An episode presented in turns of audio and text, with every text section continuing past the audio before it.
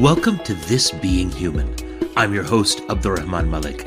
On this podcast from the Aga Khan Museum, I talk to extraordinary people from all over the world whose life, ideas, and art are shaped by Muslim culture. There's a new generation that has a very unique perspective to how they see themselves as young Muslims in the modern world. I am this wide eyed girl. I'm like, I want it all. I want to experience it all. Everyone has a story. Sometimes you just have to find out what it is. Like the poem that inspires this podcast, The Guest House by Sufi poet Jalaluddin Rumi, we're talking to people who seek meaning and joy in work and life, regardless of what the day brings.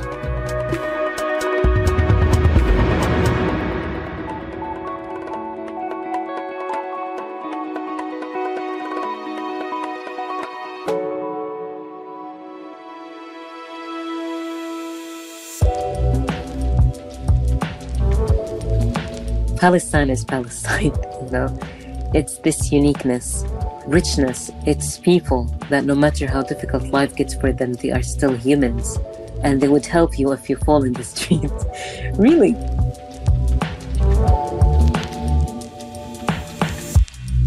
Malak Matar was driven to painting because of war. She grew up in the Gaza Strip and she started to paint at the age of 14 when her city was under attack. When she started sharing her work online, it got international attention. Before long, she was exhibiting her work all over the world with collectors eager to get it on their walls.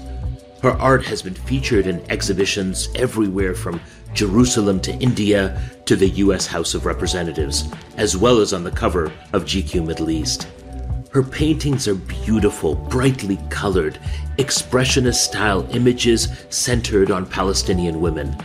There's such an intense mix of emotions in them hope, despair, and peace. Malak is 22 now, but she speaks with the weight and the wisdom of someone who's lived a much longer life. I called Malak Matar in Istanbul, where she just wrapped up a bachelor's degree at Istanbul Aydın University.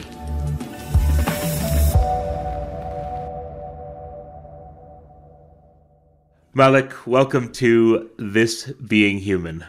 Thank you. Thank you so much for this incredible introduction. It's such a pleasure to be here today. It's wonderful to have you here, Malak. I want to start talking about the process of your work. You've talked about how you started painting in response to war and this need to document what you were living through. What was it that made you say, I'm going to pick up a paintbrush rather than, say, take photographs or write stories? I grew up in uh, a very artistic environment. My uncle was a visual artist, so his medium was more painting, illustrations, photography. So I was really inspired by this even before becoming an artist. So the process of turning a white canvas into a very powerful image that really changed something from the inside, made me feel something, has uh, been something that I was curious about as a kid. I was painting in my school in my favorite class, which was art. You know, I remember once we were asked to draw a family with colored pencils. And what really encouraged me is my teacher holding this, showing it around and saying, Look at the best piece art that Malak has done. And she put it on the wall. So when I remember how happy I was, it was like the first exhibition, really. so it stayed there for the whole semester. But it didn't really start till this very life changing event. So by the age of 14, I was not only, you know, a child growing up, I was a war survivor. I do think that uh, surviving a war is one of the most harsh experience that humankind can experience because you really lose a humanity. You see a loss to humanity. But what really made me like having this urge that I want to get my emotions out was witnessing my neighbor, who lived one block away in the same street, she was part of my childhood because we have such a beautiful connection in Palestine where families, neighbors are really like family. So I saw her getting killed. in front of me. She was an old uh, woman. All I remember is how she was loving uh, people, children, animals, feeding animals. There was a very heavy bombing that was bombed into her house. My house was filled with dust, but once it disappeared, we saw the ambulance recovering her, not even her body, but parts of her body. And you see the scene of her husband mourning and in shock and, and traumatized. So this event that happened within less than a minute has made me shocked for years. Till the very moment I still have nightmares, I still have flashbacks. So this thing has, I could not really speak about it because speaking in the times of war is such a luxury that you don't have because it doesn't work like you go to your mother, hey, I'm scared. We are all, you know, a witness of this traumatizing experience. So I decided to get in. Based on my background of how art was a self expression, I brought some of papers, pencils, and I started sketching. Of course, my sketches were heavily impacted by what's going on around me. So it was destroyed buildings from my, my neighborhood. Over a quarter of my neighborhood was demolished. And then the first medium I used was watercolor. Mm. That was a gift from my school. And I was like, I liked how neat and clean it was. So I kept it clean for a while. And then I ruined it at this time because everything was ruined. but uh, it was a beautiful ruin because it was my first time really starting my practice as an artist, painting every single day, nonstop, sometimes missing meals. I just felt like I found what I was meant for. You've also said elsewhere, and, and now I think I kind of understand it. You said that you paint because of conflict, not despite it. Yes. You know, and as you're describing your relationship with your art, like art being like a friend, like being in, like an intimate companion, that starts to make sense because what you're describing is an engagement with the conflict like you're fully engaged with what is going on around you. Your art isn't an escape but it's a way of making sense of it. Would that be right? Well when i was only 13 i was painting from my instinct without really wanting to be seen in the media or being labeled as something or you know i was painting what i liked what I disliked as a kid, what I wanted, what I did not want, the freedom I was lacking. So I was painting simply my life, which in the media, they called it activism. when I was 14, I was not really good at English. So I had, what is this activism? so I had to Google it and I said, but I'm just really sharing my story and I'm sharing my emotions as honest as I can because I was not really taught art in academy or university. I loved art because there was a freedom in it, the freedom to experiment, to learn, to use mediums. But the most important thing is to really do it from the heart, to really not overthink it. That was my motto when I was um, like a bit younger. I also, in the early beginning of my work, it was, as I said, it started within this heavy time of attacks, of disaster, of destruction, and also grayness. So my artwork was depressing. Like uh, I also used elements of blood, of things that I've witnessed, of destruction, of uh, the loss. A mother losing her child, a whole family wiped up from the family registry in the Strip. Also, the dreams that were shattered because you don't only kill humans, you kill their dreams, you kill also their family and their surroundings. So, yeah, but after I left Gaza, which is a whole story that we can get into because Gaza is sieged, it's a prison. Absolutely. My artwork started getting brighter. I started having a positive outlook because as a person now, I have joy in life. I want to live. I see the blessing of being alive and I want my artwork to celebrate life as much as possible and to always see the fraction of colors despite of the black and white that I grew up in. Hmm. I want to think a little bit about, you know, the things that were sort of feeding you and influencing you. Was there a particular artist that spoke to you in a visceral, deeply personal way? Was there someone who you kind of went to and said, ah, that's who I'm inspired by. That's who I'm sort of learning from or, or, or, or taking from? So I remember I saw a magazine or an art book where it had Picasso's work. And I said, this is it. He is my favorite. this is my favorite artist ever. So I was obsessed. Even before the art book discovery, the name was always like there. Picasso. She thinks she's Picasso. Or like, you know, so the name is very prominent where I grew up and also in my art school. Oh, sorry, in my schools growing up. So I was fascinated by his colors, by his compositions, by the bravery he had, by the character. But of course, learning more about his life is not very perfect. but of course, he's such an important artist to learn from. So, of course, people could see also the influence of Picasso on my early beginnings.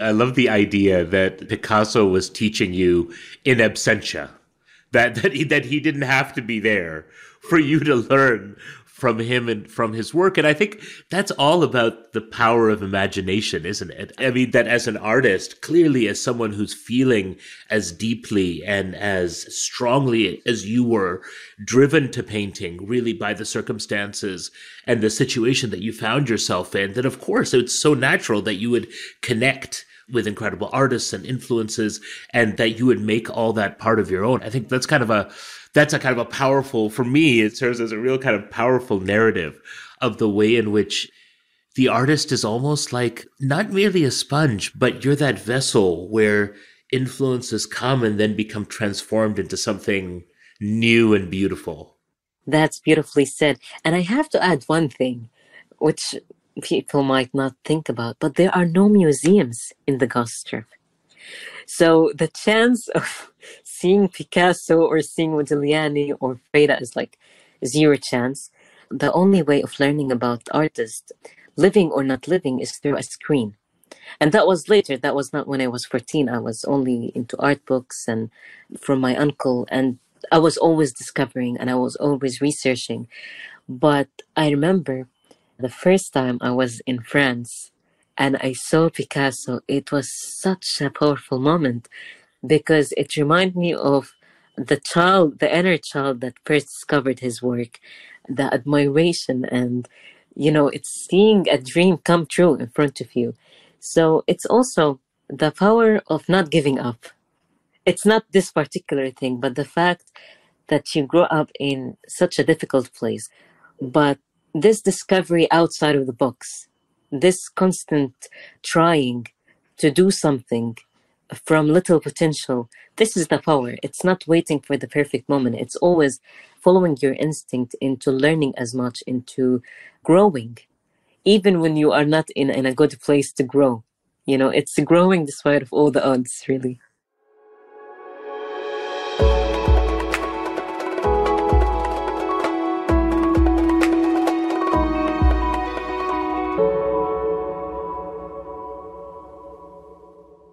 Malak, tell me about the first time that you posted your work online and and started getting some kind of response. Tell me about that process and tell me about the kind of responses that that you got and, and what was it that you first posted online? So I first posted my uh, drawing. It was the first uh, watercolor drawing of a woman stretching her arms above all the destroyed buildings, which is my neighborhood. And the woman is peaceful. There's birds, there's sky. So it's like um, a new day and a new uh, birth after the war ended. I posted it on my feed. And uh, I remember I was looking into sharing it into art pages. So to hear opinions and to listen to different comments. Then, um, you know, when I posted it and I started writing it both in English and Arabic, I started getting this, you know, this attention people wanted to hear more. So I started sharing it with a story, like what inspired it, why I did it.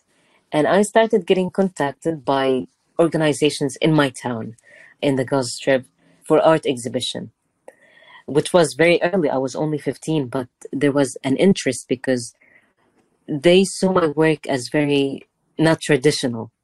So I had this solo exhibition And I started getting a lot of requests from a foreign media.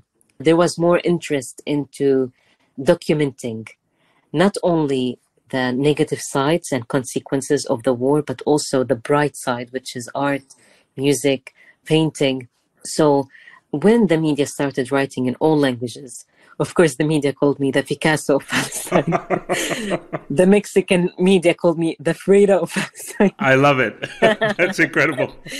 and um, so, yes, I was like they tried to make sense of me. Of course. Uh, now, now um, Malak, you have to tell me something. What does an art exhibition in Gaza look like in the absence of of museums and galleries? Like, what did it look like to have your work exhibited in your city, in your community? Well, it was a huge thing for me to have my artwork exhibited when I just started last year. It's, it doesn't really happen. So I was so excited to have it. I did not exhibit it in a gallery. I told you we don't really have galleries and but it was in a good place that has good lighting. It's called Beit al-Sahafa. It's a journalist house for meetings, for culture, for reading tours. So I had the exhibition there. There was so many people coming and many people were so supportive, but also like old male professors, they came, they, they, they were not very nice and uh, I remember I had a, a political painting, and uh, an artist came to me. He's my mom's uncle, by the way. He's also a very big artist, and he told me, "You are a woman, and women don't paint politics. They paint beautiful things." Wow. and I said, "Wow, okay." yeah, how do you respond to that as a 15, 16 year old? I was like a bit, you know, surprised because of how female artists are viewed because it's always like whenever like big artists go to women exhibitions it's always oh it's nice to put in a house. Well it's decorative it's colorful enough lovely flowers.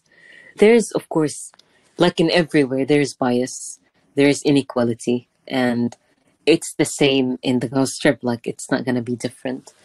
So i was a bit surprised actually and i said I remember I said, I'm free to express what I want.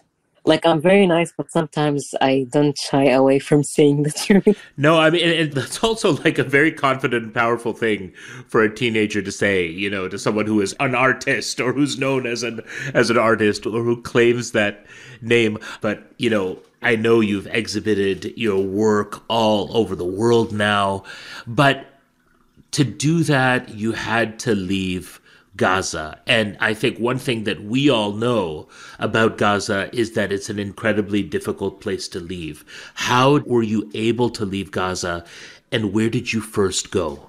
To give a bit of a glimpse of how small Gaza is, it's only 365 kilometers and it's located by the sea, but it's occupied from the sky, from the land, from the sea because you know you only have limited miles to cross the sea so you can never travel by the sea and the land is occupied because we have now two exits from the Israeli side and from the Egyptian side. And for most of the year, the both gates are shut. For me as a student, if I want to be a student and to get a permission to cross the Israeli sides, it doesn't work. It's impossible. And from the Egyptian side, it's very complicated. And also, I was only 17. And to have this international recognition and to have international exhibitions, I never was able to be present with my work. And to have like all artists to be there with the paintings with audience. So I remember like my paintings really had more freedom than me. So I spoke to my family about my intention to pursue my education outside. And this idea was taken as a joke you know like are you joking? Are you kidding? And it's not only the border but the fact that i was a young woman. And it's against the tradition and customs and also the culture for a single woman to travel on her own. So of course it was a big no at the beginning but you know i finally got the approval after a lot of insistence and struggle. But now to the bigger side which is how to leave I got this tuition fee scholarship to study in Istanbul, which I just graduated from, thankfully. And uh, I remember the difficulty, the humiliation of getting crossed because I had to go through Rafah to the Cairo airport, Matar al Qahira. I left alone, and of course, saying goodbye to the family felt like felt like it's going to be years till I meet them again because you not only leave the prison, but you are leaving the prisoners behind with this fear that there's a war going to be happening, whether they will live or not. So I got into the airport and I felt like, what's this? I was so overwhelmed. I had this anxiety, like where to do next. So with the help of a stranger, I was able to to get a ticket to Istanbul. It was December, so like all the money I had for the first few months were unfortunately spent on this flight. And then I dreamed the dream that I had is to actually it's gonna be sounding silly, but to actually see the clouds from the window. From the window of the airplane. From the window of the, the plane. I was like, wow, this is my dream shot. But I got into the plane and I slept all the way. From the first minute to the last minute, I missed it. I was awakened by the woman. She said, Hey, we just arrived, leave. so I got into Istanbul. Uh, of course, I was crying because, like, finally, you know, it was a long way. And of course, it was not an easy life. I had to work, I had to learn the language. The freedom that I dreamt of was like a crisis. You know what I what you mean? When you live all your life in a prison and then you are out, there's so much freedom that it feels like an illness. That you feel like you are too tiny, you don't exist. So it's so overwhelming. But yeah, I'm now loving the the freedom. You know, despite the fact that you can never feel fully free when your country is not really free. But I'm still a colonized human being. No matter what I see, no matter where I travel, there's still this in me. You know, it's in my genes.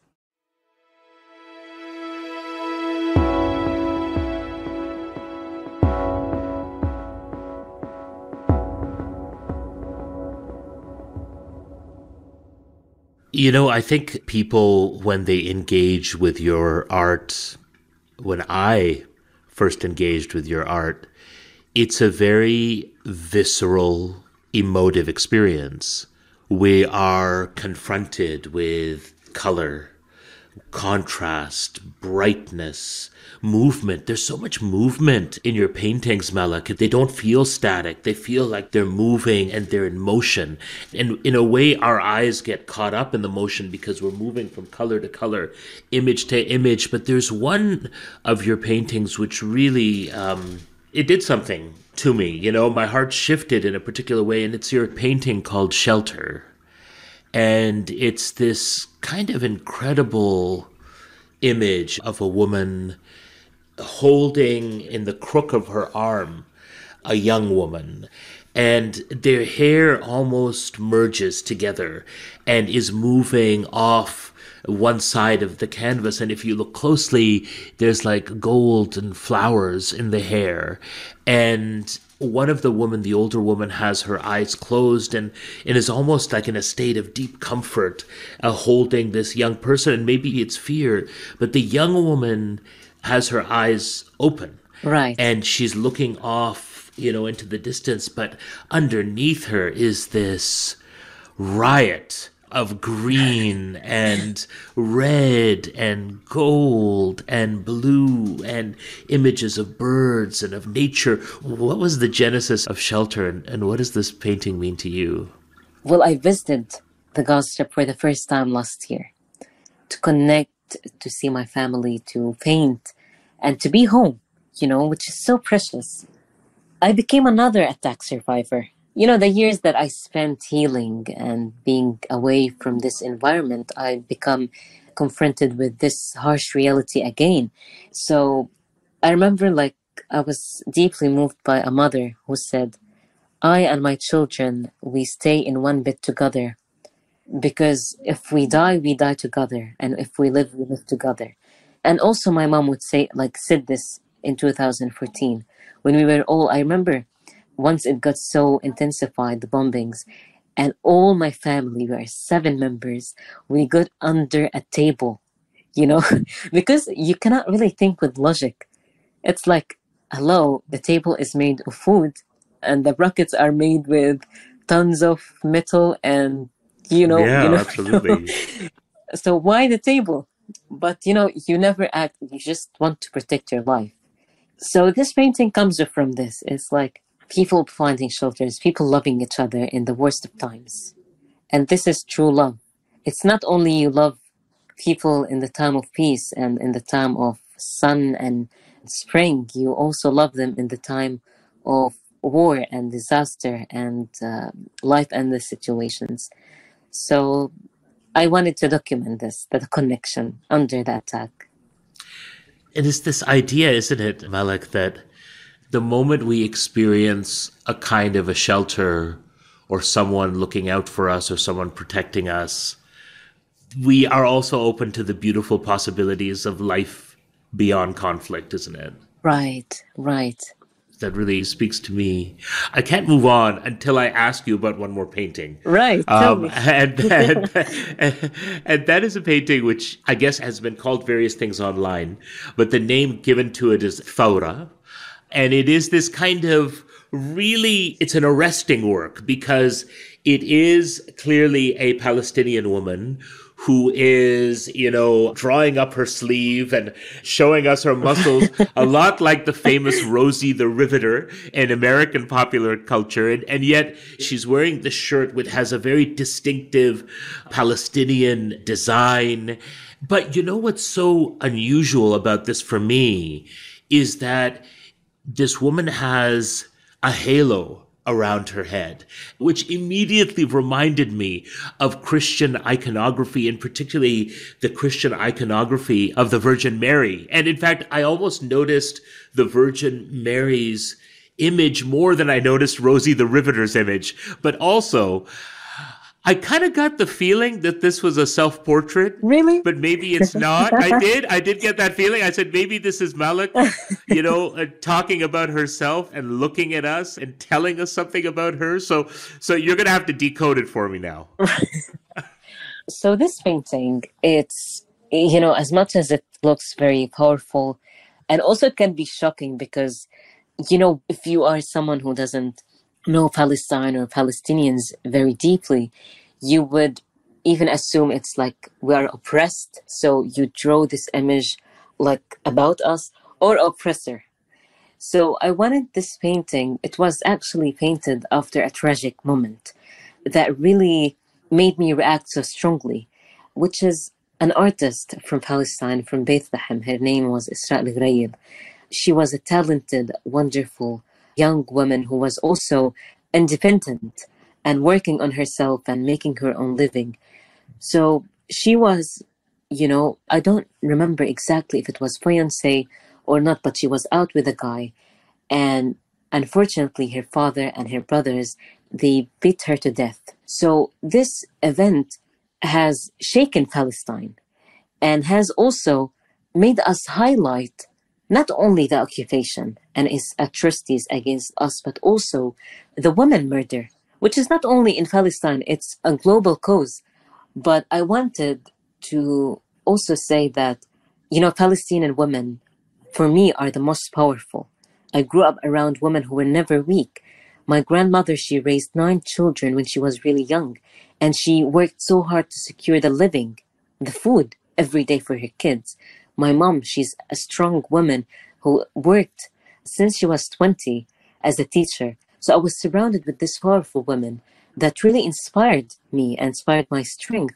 So I said that Palestinian women can be oppressed twice. is the occupation, but also the society.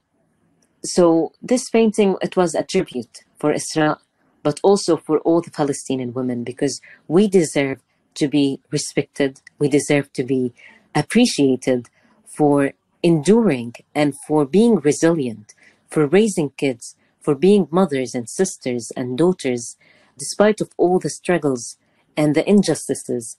So this painting is really, for me, it's out of my belief of our strength and of how much we deserve a different life for us.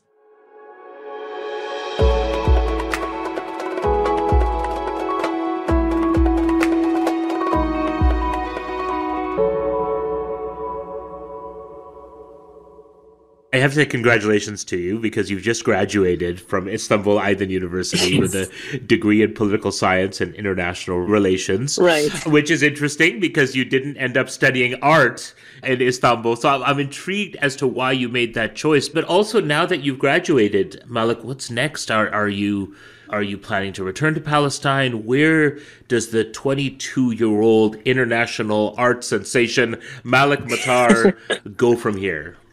Well, I'm definitely going to study art because, with all respect to political science, eh, of course, it was a good experience, but it was very confusing. You know, it was confusing for me as an artist who thinks and feels deeply to study something that was really emotionless. And I was very engaged and involved in the studies of political science and international relations. So it's something that I learned a lot from which is very positive, but of course it has impacted negatively from taking me away from the track of focusing really into fine arts and art history and learning and developing as an artist. But of course, I never regret it because it was the only way for me to leave the Gaza Strip. The school that offered me this tuition fee scholarship did not have fine arts they offered me to study medicine or political science. I chose political science to make this balance between art, traveling, and also studies. But so the future will be Master of Fine Arts and maybe like PhD. But let's let's just step by step. But of course, I have to say this. Now I'm done. I need to focus on living only. You know, to wake up in the day, to count my blessings, to enjoy life, despite its difficulty, to just really experience living with conscious and with awareness and with gratitude. And for me, I'm, I think I should be, and I'm very grateful for life.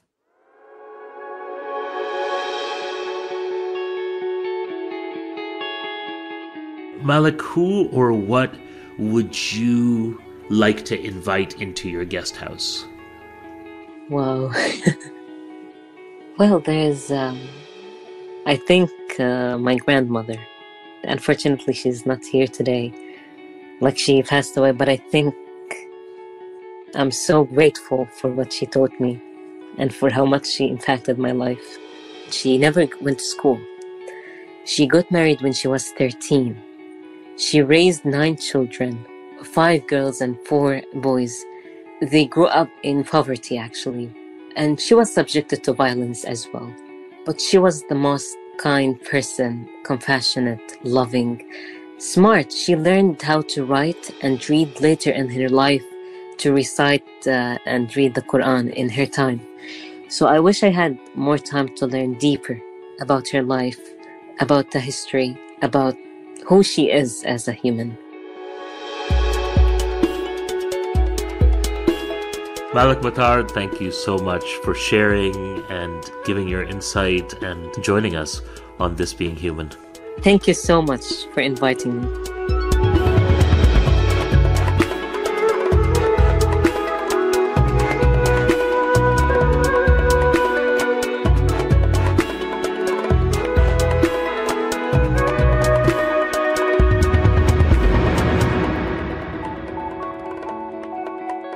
Thank you for listening to This Being Human. We've included links to Malak's astonishing paintings in the show notes. This Being Human is produced by Antica in partnership with TVO. Our senior producer is Kevin Sexton. Our associate producer is Zana Shami. Additional editorial support from Lisa Gabriel. Mixing and sound design by Phil Wilson. Original music by Boombox Sound. Stuart Cox is the president of Antica Productions. Shahruyag Tajvidi is TVO's senior producer of podcasts. Laurie Few is the executive for digital at TVO. This Being Human is generously supported by the Aga Khan Museum, one of the world's leading institutions that explores the artistic, intellectual, and scientific heritage of Muslim civilizations around the world. For more information about the museum, go to www.agakhanmuseum.org. The museum wishes to thank Nader and Shabin Muhammad for their philanthropic support to develop and produce This Being Human.